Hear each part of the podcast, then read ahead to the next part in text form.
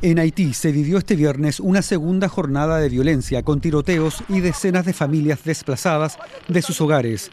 Los disturbios comenzaron el jueves tras la salida del primer ministro Ariel Henry hacia Kenia. Desde entonces, al menos seis policías murieron y decenas de personas resultaron heridas. Las pandillas han llevado a cabo ataques en la capital Puerto Príncipe contra lugares estratégicos como la prisión, el aeropuerto internacional y edificios policiales. Uno de sus líderes advirtió que quieren derrocar al primer ministro.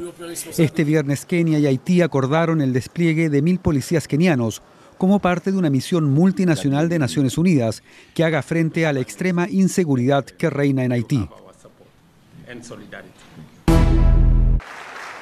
En su discurso de apertura de las sesiones ordinarias del Congreso argentino, el presidente Javier Milei defendió las políticas de sus casi tres meses de gobierno y atacó duramente a los políticos, señalando personalmente a algunos de ellos, además de criticar fuertemente a los sindicatos.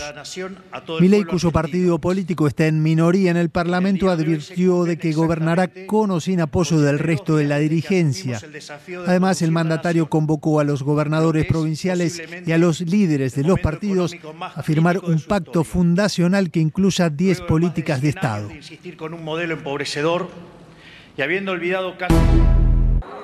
Estados Unidos, como ya lo hacen Jordania y otros países, participará en los próximos días en el lanzamiento aéreo de ayuda humanitaria sobre Gaza, cuyos habitantes sufren una grave escasez de alimentos, agua y medicinas.